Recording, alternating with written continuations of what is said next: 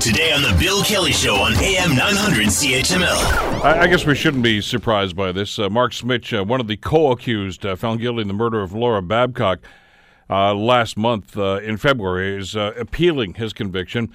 That tends to happen an awful lot of the times when there's a conviction in a murder situation like this. But is there grounds for this? That's the question I guess a lot of folks are asking these days.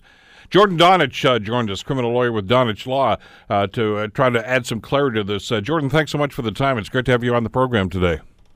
Glad to be here. Thanks. Let's, uh, I guess first and foremost, as I said in the preamble, uh, anytime there's a, a conviction in a murder situation, you pretty much expect there's going to be some kind of an appeal, don't you?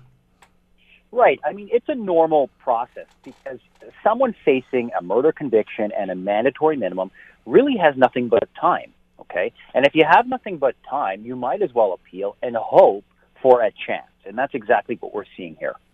But you can't just say, "Hey, I disagree with this." There, there have to be some some elements about uh, what uh, wrongful, uh, I, I, guess, accumulation of evidence or something. In other words, you have to say, "Hey, there was something wrong in the way the, the trial happened." You can't just say, "Hey, I think it's too harsh."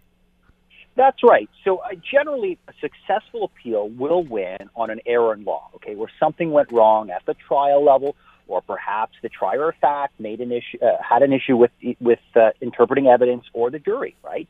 And um, that's going to be the merit, right, of the appeal. But it still doesn't stop someone from launching an appeal. Okay. And what will be interesting here is perhaps the arguments surrounding the consecutive sentence, because that is a newer area of the law we're seeing.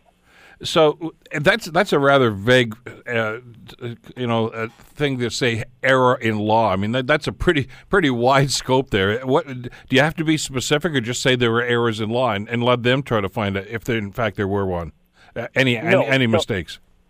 Right. So he would have to be specific of what went wrong. So I guess to, to break that down, what I mean by error in law is generally on a successful appeal, it cannot be based on uh, a decision, a finding of fact, okay, about what happened, right? You can't say, um, I want to appeal this because I disagree with the findings of fact. In other words, that uh, I was involved in the murder. A successful appeal will be one on perhaps how those facts were interpreted, how they were used, how the evidence came out. So it has to be based on uh, an error in the process of the litigation. And yes, that would need to be specified if, in fact, he would want a higher court to perhaps grant him a remedy. What would the remedy be here? Likely a new trial. Um, it doesn't mean that he'll get out of jail, but it means he might get a chance to have a different outcome. And that's what we're seeing here. Jordan, walk us through the system. I mean, because let's face it, if, if in fact this is a given that if there's a, a, a, conviction in a situation like this, the Crown obviously is aware of the fact that, looks, these people are probably going to appeal. How do they approach their presentation in a case like this then? In other words, they, they want to make sure that there are no gaps, that there are no loopholes, and there are no problems like that. It's it's a rather onerous task, but boy, they, they really have to go with a fine tooth comb to, to make sure that everything they're doing here is airtight. Right, and that's what we call padding the appeal. Okay, um, it's it's when all parties, uh, in this case, likely the the trier of fact and the crown, uh, goes through the entire case with the fear of this happening. Okay, and that's why we saw so much litigation about one party being self-represented and allowing everyone their adequate time to cross-examine and advance all arguments so that there is no merit to the appeal.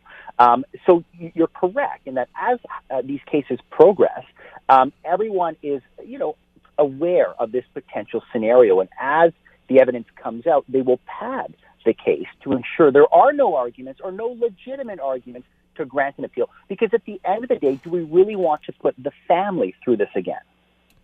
Which is part of the problem. So, in other words, it's, it's like it's like there's two goals. Then I guess when the crown comes uh, forward with a case like this, it's it's a they want to get a conviction, but b they want to make sure that uh, that there's that it's airtight and that nobody's going to come back and say, "Well, you messed this up here."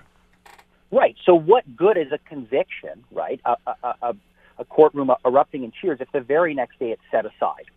So that's right. That's the paranoia that goes through everyone's head, even the judge because the judge doesn't want to get it wrong, right? An appeal means the judge got something wrong. It means the judge uh, misinterpreted it or the jury or whomever. It means something went wrong somewhere.